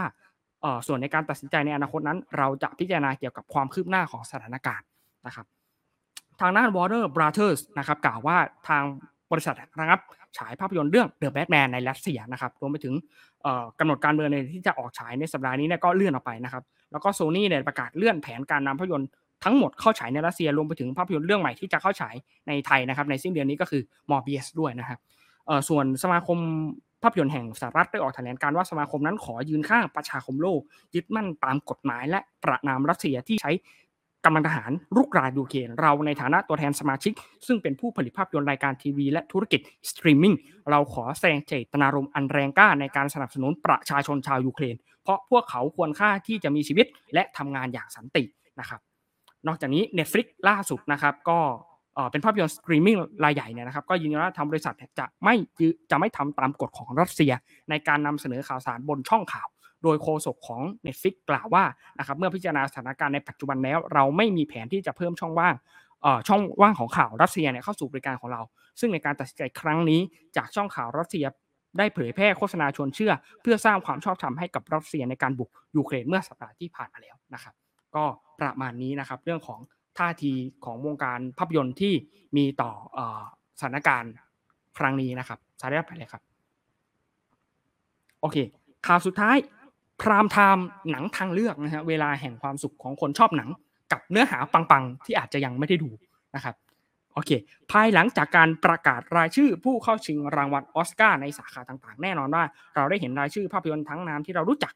กันเป็นอย่างดีเลยนะครับรวมไปถึงภาพยนตร์ที่แบบ เรื่องนี้มีด้วยเหรอเนี่ยไม่เคยดูมาก่อนเลยฮะ หรือว่าเอ่อถ้าจะดูเนี่ยต้องทํำยังไงครับแน่นอนครับว่าคำตอบของคำนี้ก็คือการหาภาพยนตร์ หรือว่าโรงภาพยนตร์ทางเลือกที่มัน เอาตัวเต็งภาพยนตร์ต่างๆเลยเนี่ยมาฉายให้เราได้ดูกันนะครับ ด้วยเราจะต้องทำความเข้าใจก่อนทั้งใหม่ทั้งหมดนะครับ ว่าภาพยนตร์ที่จะมีพื้นที่บนสื่อหรือมีโรงฉายเนี่ยไม่ใช่ว่าภาพยนตร์กี่เรื่องต่อกี่เรื่องก็เข้าได้นะครับ แต่ในทุนเนี่ยหรือว่าโรงภาพยนตร์ใหญ่ๆเนี่ย ก็จะนำเอาภาพยนตร์เหล่านี้มาจัดสรรเวลาและรอบฉายเพื่อตอบสนองความต้องการของคนดูที่จะดูภาพยนตร์ ซึ่งแน่นอนว่าภาพยนตร์ที่เราเลือกดูส่วนใหญ่เป็นภาพยนตร์ประเภทเอ่อบล็อกบัสเตอร์นะครับหรือว่าภาพยนตร์ที่ทำรายได้อย่างถล่มทลายจนในบางครั้งเนี่ยภาพยนตร์เรื่องเล็กเรื่องน้อยกลับถูกพื้นที่ทางการตลาดเนี่ยแย่งชิงและกลบเกลื่อนไปนะครับทางเดียวที่ภาพยนตร์เหล่านี้จะกลับมาสู่สายตาของคนดูได้อีกครั้ง ก็คือการเข้าชิงสาขารางวัลใดรางวัลหนึ่ง เพื่อให้ผู้ชมเกิดความสนใจและอยากจะดูมันนั่นเองนะครับ โดยภาพยนตร์ที่น่าสนใจแล้วกำลังกลับมาฉายในช่วงเวลานี้ครับสไลด์ต่อไปเลยครับ ก็คือภาพยนตร์เรื่อง Memoria นะครับ ภาพยนตร์ของคุณเจ้ยอภิชาติพงศ์ วีระเศรษฐกุลนะครับ ซึ่งแล้วก็นำแสดงโดยทิลดาสวินตันนะครับ ถ้าเราจำกันได้นะครับ ภาพยนตร์เรื่องนี้ก็คือภาพยนตร์ที่เปิดตัวกันที่เมืองคานส์นะครับแล้วก็ถ่ายทำกันที่เมืองโบโกตานะครับประเทศโคลอมเบียนะครับ เรื่องราวเนี่ยก็ว่าด้วยเรื่องของหญิงชาวสกอตแลนด์คนหนึ่งที่สัมผัสถึงภาพและเสียงบางอย่าง เธอจึงตัดสินใจออก เดินทางเพื่อตามหาเสียงเหล่านั้นนะครับ ใครสนใจไปรับชมภาพยนตร์ระดับโลกที่เป็นฝีมือการกำกับของชาวไทยก็เชิญได้เลยนะครับ ที่ SF Cinema และ Nature Cineplex นะครับในวันนี้ได้เลยนะครับ เพราะว่าเขาฉายแล้วนะครับเรื่องต่อมาครับสไลด์ไปก็คือภาพยนตร์เรื่องฟรีนะครับฟรีเนี่ยผมพูดถึงหลายครั้งแล้วนะครับเป็นภาพยนตร์ แอนิเมชันสารคดีนะครับเรื่องของชายผู้ถูกสถานการณ์บีบบังคับจนต้องลี้ภัยจากประเทศคาเออจากลี้ภัยจากคาบูนะครับประเทศอัฟกานิสถานตั้งแต่ยังเด็กนะครับก่อนที่จะเดินทางมาตั้งรกรากที่เดนมาร์กนานกว่า 2 ศตวรรษนะครับโดยไม่กล้าที่จะเล่าเรื่องเอ่อเรื่องราวที่มันเกิดขึ้นจากที่ที่เขาย้ายมานะครับให้ให้ใครฟังเลยนะครับแม้แต่คู่หมั้นหนุ่มที่เขารักนะครับโดยภาพยนตร์เรื่องนี้เนี่ยจะหาชมได้นะครับจริงๆเอ่อมีเข้าฉายก่อนแล้วที่ House สามย่านนะครับรวมไปถึงเอ่อกลุ่มโรงหนังในกลุ่ม Doc Club อะนะครับแต่ว่าทาง เอ่อ SF Cinema จะนำมาฉายในวันที่่ 22 มีนาคมนี้ที่โรงภาพยนตร์นะครับ ถ้าเห็นว่าประเด็นเรื่องของเออชนชาติ เรื่องของการลี้ภัยเป็นเรื่องที่น่าสนใจก็เอาเลยนะครับนะครับ ไปชมกันได้ 22 นะครับ ที่โรงภาพยนตร์ของ SF นะครับเออ จากที่ผมหยิบยกมาประมาณเรื่องสองเรื่องเนี่ยก็อยากให้ทุกคนเห็นว่าจริงๆแล้วภาพยนตร์กระแสลงก็มีเรื่องของประเด็นเรื่องของเนื้อหาสาระที่มันน่าสนใจนะครับ ถ้าเราอยากจะให้ภาพยนตร์เหล่านี้ถูก select หรือว่าเลือกเข้ามาฉายอยู่บนโรงภาพยนตร์กระแสหลักเนี่ยก็ไปอุดหนุนไปให้บริการเขาไปดูหนังในโรงภาพยนตร์อย่าหาดูเถื่อนเป็นอันขาดนะครับ ก็ขาภาพยนตร์ก็มีแต่เพียงเท่านี้ครับผม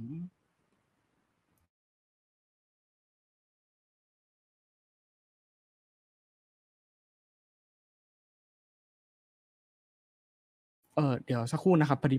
เออมันมันเปิดไมค์ให้ไม่ได้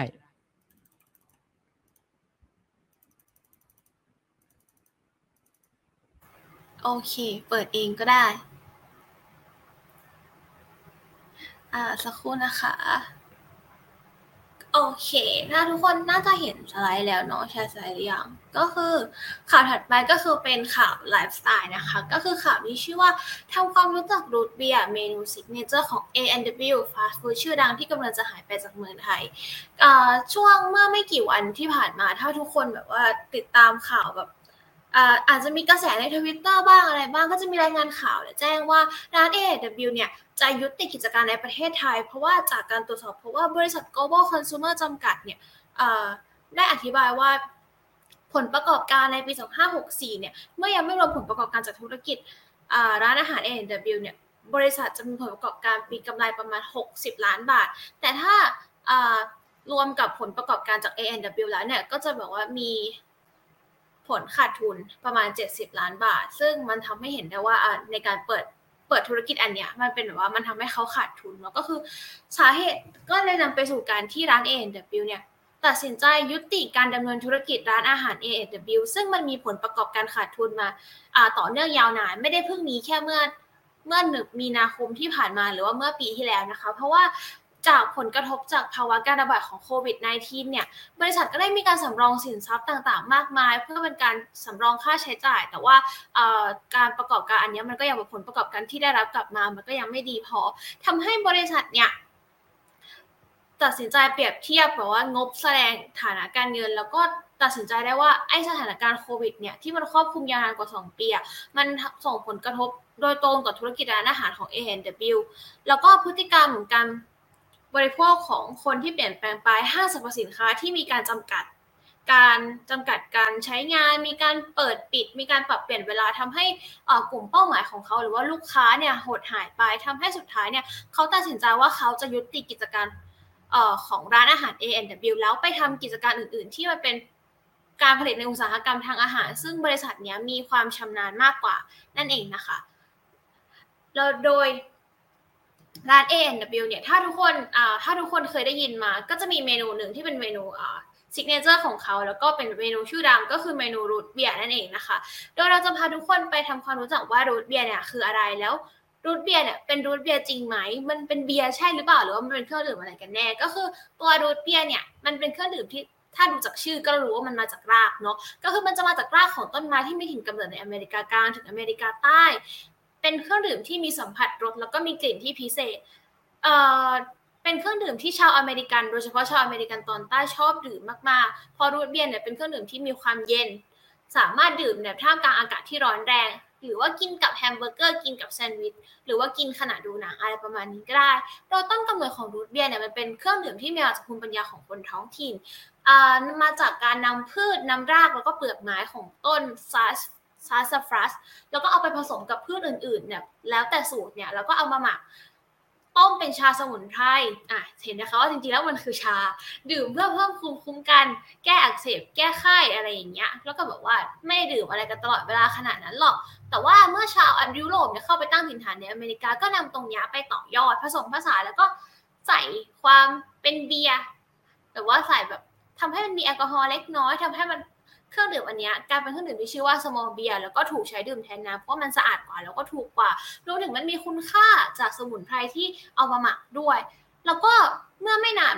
ไม่ใช่เมื่อไม่นานเวลาถัดมาเนี่ย small beer ก็ได้ถูกพัฒนารสชาติให้ดีขึ้นด้วยการใส่น้ำตาลใส่ยีสต์แล้วก็เปลี่ยนเป็นการผลิตแบบไม่มีแอลกอฮอล์อีกครั้งนำไปขายในร้านขายยากลายเป็นเครื่องดื่มเพื่อสุขภาพ แล้วก็เปลี่ยนชื่อจาก small beer เป็น root tea อะแต่ว่า เมื่อพอมันเป็น root tea เสร็จแล้วเนี่ยคนที่เขาผลิตอะค่ะตัวเจ้าของสูตรคุณ Charles E. Hires เขาได้มองว่าเพื่อนของเขาเนี่ยได้มีการออกความคิดเห็นว่าถ้าสมมุติจะให้เครื่องดื่มเนี้ยมันชื่อ root root อะไรสักอย่างอะให้มันเป็นรูทเบียร์ดีกว่าไหมเพราะว่าถ้าเป็น root tea เนี่ยมันน่าจะไม่ mass นะเพราะว่าตอนนั้นนะกลุ่มเป้าหมายของเขาว่ามันคือกลุ่มเป้าหมายที่เป็นผู้ชาย เขาก็เลยได้เปลี่ยนชื่อจาก root tea เป็นรูทเบียร์ นั่นเองค่ะ แล้วก็เมื่อเวลาผ่านไปเนี่ยตัวรูทเบียร์ก็เป็นเครื่องดื่มที่แบบว่ามีพัฒนาการมีการปรับเปลี่ยนสูตรอะไรต่างๆ มากมาย สิ่งหนึ่งที่ทำให้รูทเบียร์พัฒนาสูตรได้ตลอดก็คือเจ้าของสูตรของรูทเบียร์ค่ะ ด้วยความที่มันเป็นเป็นเครื่องดื่มท้องถิ่น ก็เลยไม่มีการห่วงสูตรใด ๆ ก็เลยแบบมีการแบบว่า มีการนำคนนี้นำคราฟเบียร์ทำรูทเบียร์ของคนนี้ไปปรับอย่างนั้นอย่างนี้ เติมความหวานเติมน้ำตาลเติมไซรัปให้มันกลายเป็นเครื่องดื่มที่แบบว่า มีสีมีกลิ่นที่เออสามารถดื่มได้ง่าย แล้วก็มีรสชาติที่ดีมากยิ่งขึ้นแล้วแต่ใจเออตามที่ใจคนกินสะดวกนั่นเองค่ะ ก็คือ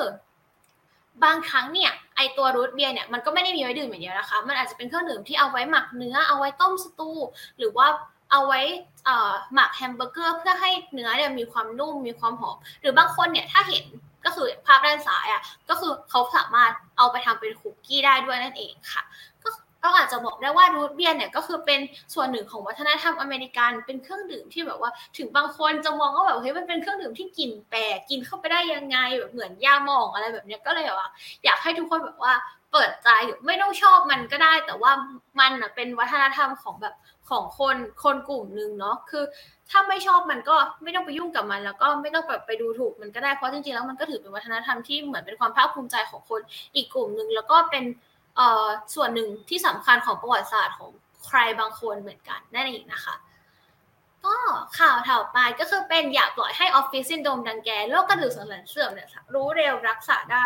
ก็อาจจะบอกว่าจริง ๆ แล้ว อันนี้มันก็ไม่เชิงข่าวเราหมายถึงว่ามันเป็นทิปเป็นทิปเป็นการอะเขาเรียกอะไร เป็นการเตือนเล็ก ๆ น้อยๆในสภาวะที่ทุกอย่างเนี่ยเป็นแบบออนไลน์เนาะทุกคนก็จะมีการแบบว่าเป็นออฟฟิศซินโดรมใด ๆ เพราะฉะนั้นเรามาหยุดพฤติกรรมนั้นกันดีกว่าค่ะ ก็คือเรื่องเนี้ยนายแพทย์สรันเกาะวุฒิรังสีเนี่ยแพทย์เฉพาะทางเนี่ยเขาได้ออกมาบอกว่า โรคกระดูกสันหลังเสื่อมเนี่ยในปัจจุบันเนี่ยมันสามารถเกิดขึ้นได้ง่ายขึ้นแล้วนะ โดยไม่จำเป็นต้องแบบว่าเป็นเป็นผู้สูงอายุอายุ 40 ปีขึ้นไป ตอนนี้มันกำลังเกิดขึ้นในผู้ป่วยที่มีอายุน้อยลงเรื่อยๆ เพราะว่าลักษณะการทำงานที่แบบว่าต้องนั่งหรือว่ายืนในท่าเดิมท่าเดิมนานๆ การใช้ชีวิตที่เปลี่ยนแปลงไปรวมถึงการที่มนุษย์ไม่ออกกำลังกายก็สามารถเป็นเหตุ แล้วก็นำไปสู่การเอ่อโรคโรคกระดูกสันหลังเสื่อมได้เหมือนกัน ก็คือเพราะเขาบอกว่าโครงสร้างของกระดูกสันหลังโดยจริง ๆ แล้วว่ามันเป็นโครงสร้างตามธรรมชาติที่เกิดขึ้นมาเพื่อปกป้องระบบประสาทนั่นเองนะคะ แล้วก็จริง ๆ แล้วมันมีหน้าที่ที่จะบอกว่าเป็นกล้ามเนื้อเคียงข้างที่แบบว่าคอยพยุงแล้วก็ยึดโยงกระดูกสันหลังเพื่อใช้ในการเคลื่อนไหว แล้วก็จริงๆแล้วถ้าใครเคยเห็นโมเดลจะเห็นว่าจริง ๆ แล้วว่ากระดูกสันหลังอะมันเป็น curve เพราะฉะนั้นใครที่แบบว่าไปฝืนความ curve ของมันมากๆอะมันก็มีสิทธิ์ที่จะทำให้มันเสียหายได้เหมือนกัน โดยสาเหตุของโรคกระดูกสันหลังเสื่อมที่คุณหมอเขาได้ออกมาบอกเนี่ยก็มีประมาณ 5 ประการก็คือหนึ่งอายุที่มากขึ้น 2 น้ำหนักตัวที่มากเกินไป 3 การอยู่ในท่านึงนานๆ เช่นแบบนั่งทำงานหรือว่ายืนทำงาน หรือว่าการแบบการอยู่ในอิริยาบถใดอิริยาบถหนึ่งนานๆ ไม่ว่าจะเป็นอิริยาบถใดก็ตามทำให้เกิดการ เสื่อมของกระดูกสันหลังได้เหมือนกัน หรือว่าจะเป็นการทำงานที่ใช้งานหลังที่มันไม่เหมาะสม เช่นการนั่งทำงานในท่าก้มใช่แบบเป็นช่างซ่อมรถยนต์ต้องแบบว่าต้องก้มๆเงยๆหรือว่าก้มนานๆ หรือว่าอาจจะเป็นการที่ต้องแบกของหนักๆ เช่นพนักงานแบกขนอะไรประมาณนี้การที่ต้องเขาต้องแบกของหนักๆเกินเกณฑ์ที่เขาจะรับได้หรือเกณฑ์ที่เขาเหมาะสมเนี่ยเป็นเวลานานๆมันก็สามารถเป็นเหตุที่ทำให้โรคกระดูกสันหลังเนี่ยเสื่อมได้เหมือนเสื่อมได้เหมือนกัน หรือว่าอีกอันนึงที่เป็น ประเด็นสำคัญเลยที่แบบว่าวัยรุ่นยุคนี้น่าจะเคยเจอคือเป็นวิถีชีวิตที่ใช้งานกระดูกคอมากขึ้น เช่นแบบการก้มดูโทรศัพท์มือถือ การก้มหรือว่าแบบการใช้อุปกรณ์คอมพิวเตอร์เป็นนานๆเนี่ยการทำอะไรแบบนี้ซ้ำๆพฤติกรรมแบบนี้มันทำให้หมอนรองกระดูกเนี่ยมีความเสียหาย แล้วก็เมื่อมันเสียหายมันก็จะสูญเสียน้ำยุบตัวลงเกิดความไม่มั่นคง แล้วก็ ในส่วนที่มันไม่มั่นคงอันนี้มันก็จะเกิดความสั่นคลอนของโครงสร้าง แล้วก็เส้นประสาทเนี่ยก็จะเกิดการแบบเกิดการกระทบกระเทือนเพราะว่าหมอนรองกระดูกอะมันยุบแล้วก็แบบเกิดกระดูกที่แบบผิดรูปผิดร่างอะไรประมาณนี้นะคะ ก็ในการ ในอาการอันนี้ก็คือเราจะมาพูดถึงอาการกันหน่อยดีกว่าไหนแล้วก็พูดอะไรก็คืออาการจริงๆมันแบ่งออกเป็นสองกลุ่มใหญ่ก็เป็นอาการที่เกี่ยวกับโครงสร้าง เช่น ปวดคอปวดหลังมักจะเป็นที่เป็นหายหายหรือว่าปวดเวลานั่งนานๆหรือว่าปวดเวลาขยับตัว ถ้าแบบว่าใครๆเป็นเป็นอะไรประมาณนี้อยู่ก็ระวังระวังไว้นะคะ หรือว่าไม่อาจจะเป็นอาการที่เกี่ยวกับระบบประสาท เช่น การแบบว่าปวดร้าวไปที่แขนหรือขา มีอาการชาหรืออาการอ่อนแรง อาจจะเป็นทั้งข้างเดียวหรือเป็นทั้งสองข้างอะไรประมาณนี้ ก็ หรือในแบบว่าในระดับที่ร้ายแรงกว่านี้ก็อาจจะเป็นผู้ป่วยที่แบบว่านอกจาก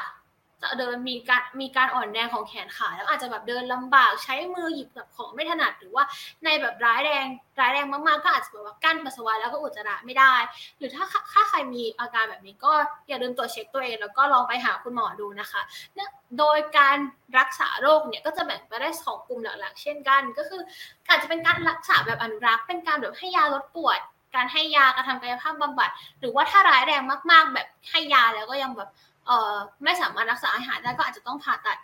ผ่าตัดใหญ่กันเลยทีเดียว เช่น การแบบการผ่าตัดเพื่อยกจุดกดทับ การผ่าตัดเพื่อใส่เหล็กดามเป็นต้น เพราะฉะนั้นเนี่ยในการป้องกันโรคเนี่ยทุกคนก็ควรที่จะปฏิบัติในการใช้งาน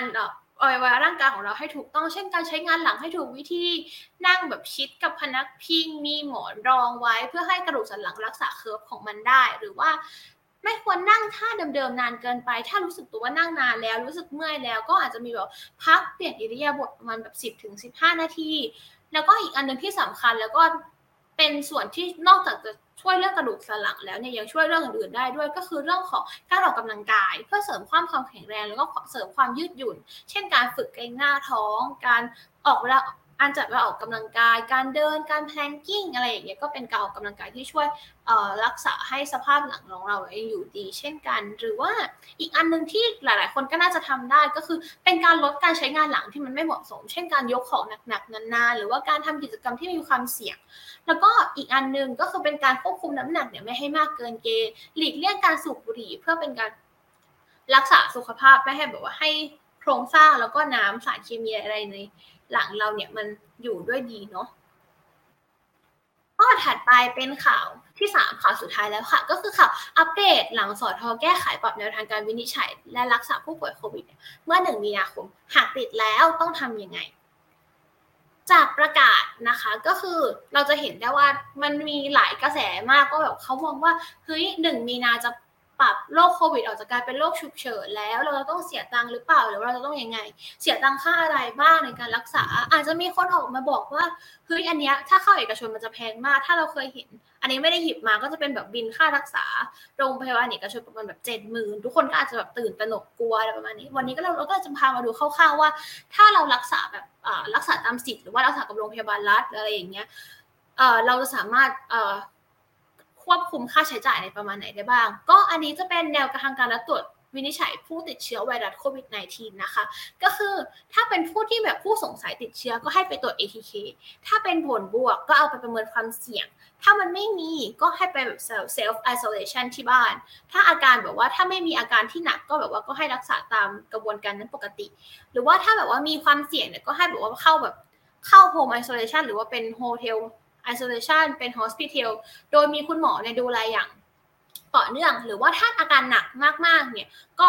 ไปโรงพยาบาลเข้าแอดมิดตามเกณฑ์ปกตินะคะ แต่ว่าถ้าเป็นผลลบเนี่ยก็เออเป็นการกักตัวแล้วก็ไปตรวจ ATK ซ้ำเมื่อครบ 7 วันเมื่อมีอาการ แต่ถ้าเป็นผลบวกก็เข้าไปรักษาตามกระบวนการที่ตรวจ ATK เหมือนคนที่ตรวจ ATK แล้วเป็นผลบวกครั้งแรก แต่ถ้าเป็นผลลบก็เซลฟ์ควอนตินต่ออีกนิดนึงค่ะ โอเค ก็อันนี้ก็จะเป็นอีกอันนึงที่แบบว่า เขาจะพูดถึงเหมือนกัน ก็คือเขาจะพูดถึงคนที่อ่ามีภาวะเสี่ยง จริงๆแล้วก็คือต่อให้ถึงเขาจะมีการกระแสที่พูดว่าเอ่อจะตัดออกจากจะถ้าจะตัดจะตัดจะยกเลิกออกจากการเป็นโรคฉุกเฉินเนี่ยแต่ว่าในกรณีที่เป็นอาการที่หนักมากๆ แล้วก็เป็นอาการที่เสี่ยง เสี่ยงต่อชีวิต แล้วก็เสี่ยงต่ออาการอาการหนักเช่นแบบคนที่มีโรคโรคเกี่ยวกับทางเดินหายใจอะไรแบบนี้เขาก็ยังบอกว่ามีการดูแลอย่างต่อเนื่องอยู่เหมือนกัน ไม่ได้แบบว่าปัดทุกคนตกไปโฮมไอโซเลชันอย่างเดียว แต่ว่ามันอาจจะยากกว่าเดิมหน่อย เพราะว่าด้วยสถานการณ์ที่แบบว่าช่วงนี้โอมิครอนมันระบาดหนักอะไรประมาณนี้ทำให้เอ่อการเข้าหาโรงพยาบาลในการแอดมิดอะไรเงี้ยแบบเป็นไปได้เป็นไปได้ยากมากขึ้น ก็อยากให้ทุกคนระวังนะคะ ก็ โอเค เดี๋ยวก่อนที่เราจะไปพูดถึงอันนั้น เราจะมาพูดถึงตัวของอ่าหลักที่มันเกิดขึ้นหลังจากการเปลี่ยนแปลงไปเนาะก็คือแพทย์หญิงนฤมลสวรรค์ปัญญาเลิศเป็นที่ปรึกษากรมการแพทย์เนี่ยเขาได้บอกว่าอ่า ในการที่จะรักษาผู้ป่วยโควิดถ้าตรวจ ATK แล้วมีผลบวกให้ประเมินอาการ แต่ว่าถ้าไม่มีความเสี่ยงก็ให้รักษาแบบผู้ป่วยนอก หรือว่าเข้าระบบโฮมไอโซเลชันแล้วก็แยกกักตัวที่บ้านเพื่อเป็นการแบบว่าลดการแบบมาเสี่ยงที่โรงพยาบาลลดภาระงานของบุคลากรทางการแพทย์ แต่ว่าถ้ามีความเสี่ยงก็ให้บอกเข้าเข้าเข้าเข้า hospital มีการเข้า community isolation โดยที่ไม่ต้องตรวจ RT-PCR ในการตรวจ RT-PCR ก็อาจจะทำในคนที่ต้องตรวจในเฉพาะการที่ต้องเข้ารักษา หรือว่าส่งต่อการรักษาที่โรงพยาบาลเพื่อเป็นการเขาเรียกอะไรควบคุมค่าใช้จ่ายในการใช้เพื่อรักษาโควิดนะคะ ก็ส่วนในการให้ยารักษาเนี่ยถ้าคนที่มีอาการแบบว่าน้อยมากๆ หรือว่าไม่มีอาการเลย ก็จะไม่ให้ยาต้านไวรัส แพทย์จะรักษาตามอาการอาจจะเป็นการให้ยาฟ้าทลายโจรโดยการให้ยานั้นจะขึ้นอยู่กับตามดุลยพินิจของแพทย์ หากมีอาการมาแล้วเกิน 5 วัน และผู้ป่วยคนนั้นไม่มีอาการหรือว่ามีอาการเล็กน้อยก็จะไม่ให้ยาเลย เพราะว่าเขาได้มีการศึกษามาแล้วว่าตัวของโอมิครอนเนี่ย 80%ของผู้ป่วยจะหายเองโดยที่ไม่มีภาวะแทรกซ้อนนะคะ แล้วก็แพทย์อีกคนหนึ่งก็คือเป็นแพทย์หญิงกิตยาศรีประเสริฐนะคะคนที่เขาได้กล่าวว่า กรมตามที่กรมการแพทย์ได้ปรับแนวทางการดูแลรักษาผู้ป่วยเนี่ยคือ มันไม่ได้น่ากลัวแบบน่ากลัวขนาดนั้น แบบน่ากลัวถึงขั้นต้องต้องเสียเงินอะไรต่างๆ หลายแบบหลายพันหลายหมื่น แต่ว่าเขาบอกว่า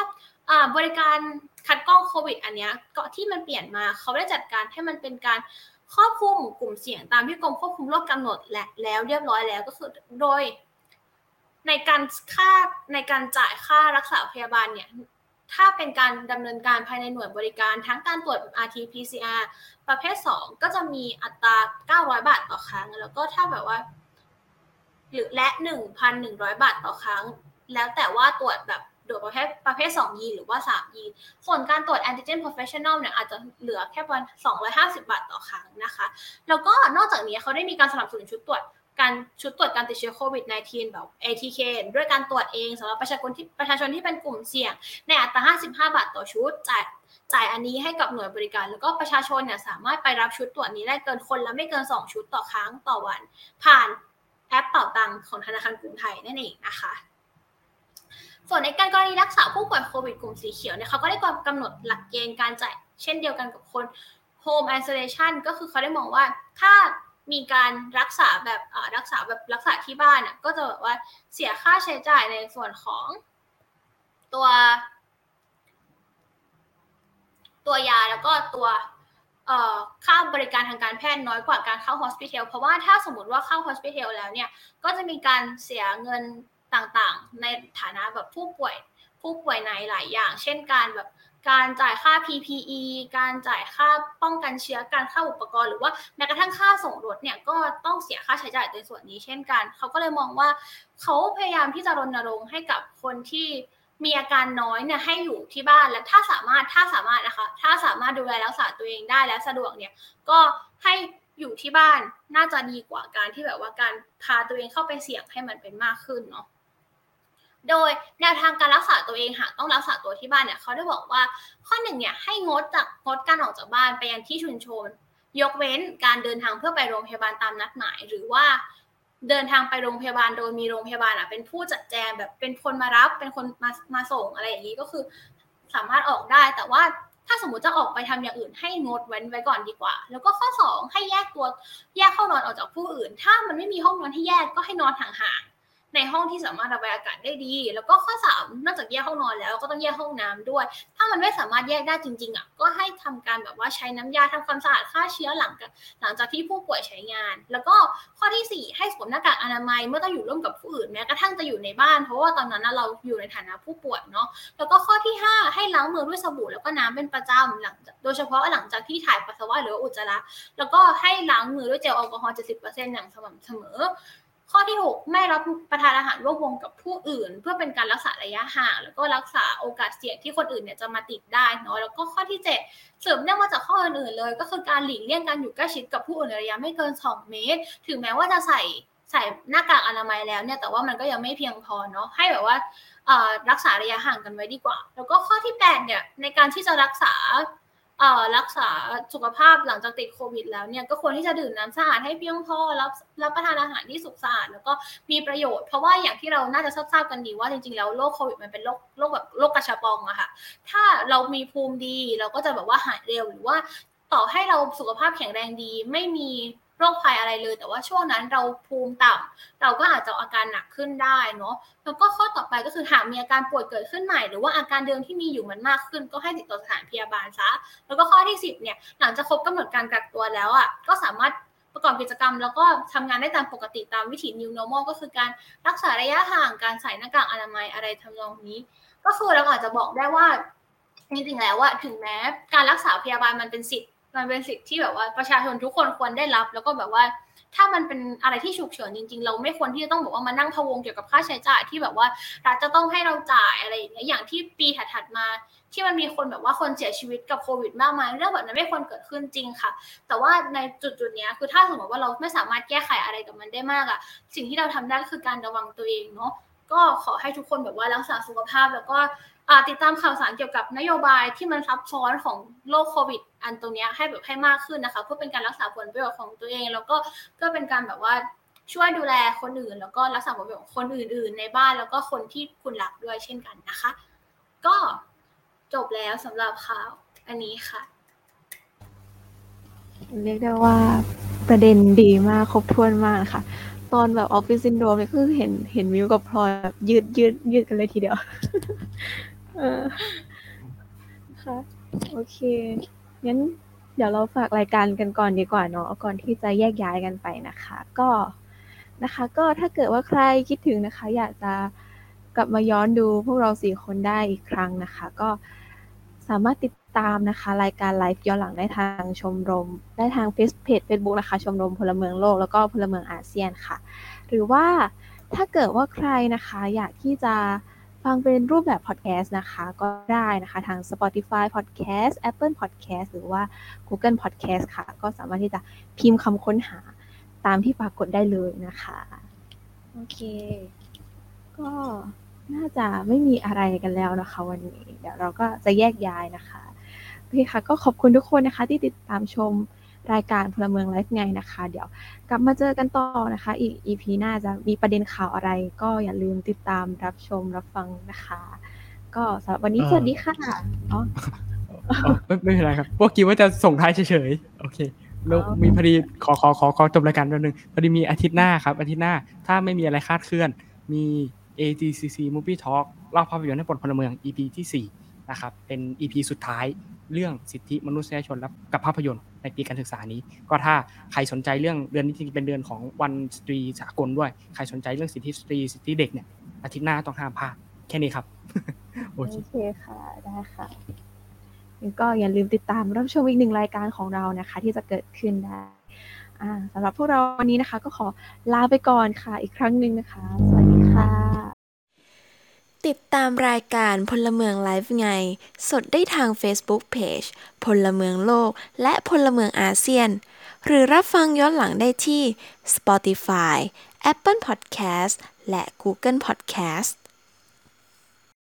AGCC Podcast ให้คุณเข้าใจพลเมืองดีมากกว่าที่คุณคิด